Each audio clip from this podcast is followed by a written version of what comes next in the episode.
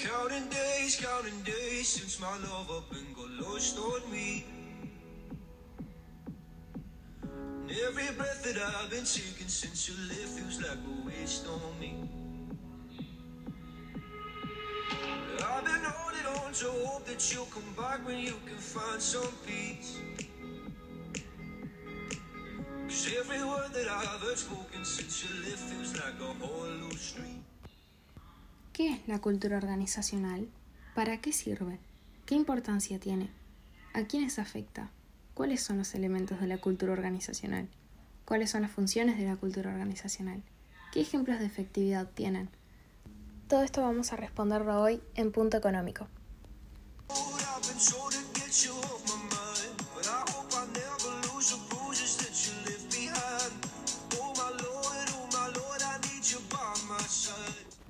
Nuestra definición de cultura implica tres cosas. Primero, es una percepción. No es algo que puede tocarse o verse físicamente, pero los empleados la perciben según lo que experimentan dentro de la organización. Segundo, la cultura organizacional es descriptiva. Tiene que ver con cómo la perciben los miembros de la cultura, no con si les gusta. Por último, aunque los individuos pueden tener distintas experiencias o trabajar en niveles diferentes de la organización, tienden a describir la cultura de la organización en términos similares. Ese es el aspecto compartido de la cultura. La cultura organizacional es un conjunto de valores, creencias, normas, lenguajes, conocimientos, códigos de comportamientos, formas de actuar que son conocidos y compartidos por sus miembros, y que además les son propios e identificatorios. La cultura organizacional es fundamental en toda organización, ya que llega el rumbo de la empresa y orienta la forma en la que ésta debe conducirse. También direcciona el trato que debe darse a los empleados, clientes y a la sociedad en general. La cultura organizacional tiene dos grandes ejes de importancia. Uno interno, que está relacionado con el personal, directivos, clima laboral, y el otro externo, relaciona a la comunidad en la que está inserta la organización. En el ámbito interno es importante tener en cuenta que todo empleado busca identificarse con cierta cultura organizacional. Por eso, cada organización debe comunicar los valores, creencias, hábitos, normas y costumbres que la rigen. A partir de allí se buscará que todos los miembros se identifiquen con la cultura organizacional y trabajen en pos de dar a conocer la identidad y los objetivos de la empresa. Con respecto a la sociedad en la cual está inserta la organización, la cultura organizacional sirve como un portavoz de dar a conocer el modo en el que la empresa se relaciona con la comunidad, es decir, su imagen, la forma en que se cuida o no, el medio ambiente, su interés por el entorno de la misma, su influencia y participación en actividades barriales. Aunque todas las compañías, lo sepan o no, tienen una cultura organizacional, solo algunas de ellas se preocupan por crear un plan o código de cultura específico que sea característico de su marca. La diferencia entre las que se preocupan y las que no lo hacen radica en que las primeras buscan mejorar, mientras que las segundas tienden a estancarse. La cultura organizacional ayuda a crear un compromiso en los colaboradores, y su falta representa una pérdida financiera para las empresas, debido a que no hay una misión convincente y relaciones laborales con un alto nivel de confianza. La cultura organizacional tiene diferentes elementos. Uno de ellos son los valores, que son construcciones culturales, convicciones que determinan una elección frente a otras, por lo tanto determinan el comportamiento, en este caso organizacional. Por ejemplo, la responsabilidad y la honestidad. Otro elemento son las visiones, que son ideas que los líderes de la organización tienen sobre su futuro.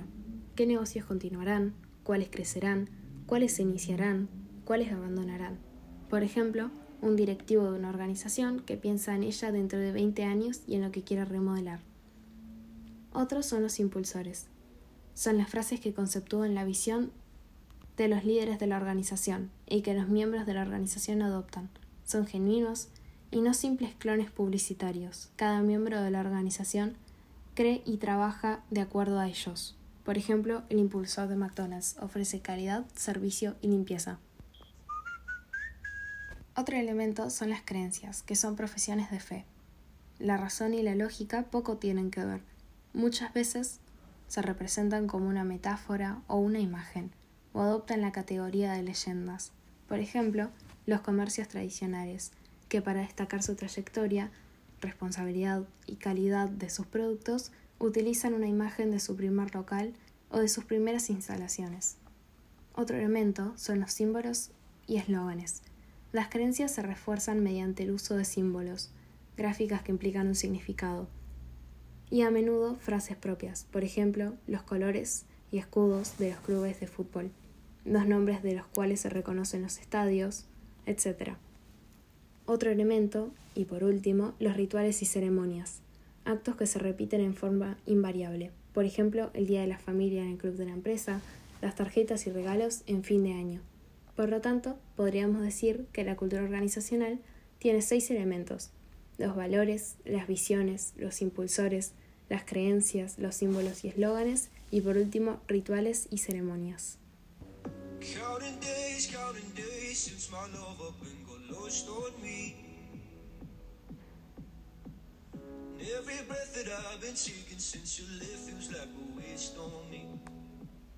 Las funciones de la cultura organizacional son la estabilidad y seguridad de las interacciones de la empresa, ya sea con clientes, empleados, socios u otro tipo de colaboradores. Integran los procesos internos y ayudan a resolver los problemas que surgen en las actividades.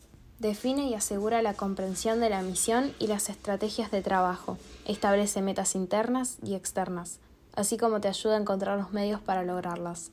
Ayuda a la empresa a adaptarse al contexto social actual, fomenta la creación de una comunidad orienta todas las decisiones en cuanto a aquello que sí le conviene a tu empresa y lo que no ayuda a sus objetivos. Ejemplos de efectividad de la cultura organizacional. Empecemos con una marca muy reconocida mundialmente llamada Coca-Cola. La cultura organizacional de esta marca es la fuente de sus decisiones empresariales y lleva a esta empresa al éxito, sobre todo al renovarse con el Manifiesto para el Crecimiento donde estableció que se dedicaría a ser una empresa más directa y transparente. Su misión es refrescar al mundo inspirando momentos de optimismo y felicidad, dar valor y dejar una huella positiva con sus productos, mientras que su visión es que la marca inspire creatividad con la pasión, optimismo y diversión. Promueve el liderazgo, la colaboración, la integridad, la responsabilidad, la pasión, la diversidad y ante todo la calidad. Su forma de trabajo es inteligente y eficiente, sensible y adaptable a los cambios, pues cree que puede lograr todavía más. Por último, un ejemplo también es la cultura organizacional de Adobe. La cultura organizacional de Adobe se basa en la responsabilidad corporativa. Este es el pilar sobre el que se resalta su apoyo a la creatividad y lo realiza al capacitar a su equipo.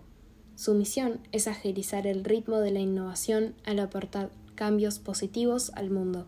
Los principales valores que su comunidad promueve son la autenticidad, la excelencia, la innovación y la participación. Adobe lleva a cabo un programa llamado Adobe for All, por medio del que impulsa a sus empleados a desarrollarse personal y profesionalmente de forma incluyente. Los valores que fortalecen son la igualdad de trato, sin distinción alguna y la justicia laboral con amplias oportunidades y beneficios. Además, algo poco común es que sus trabajadores también pueden comprar acciones de la empresa, lo que le impulsa a sentirse parte del éxito de la firma, que tiene un crecimiento anual del 17% en ventas.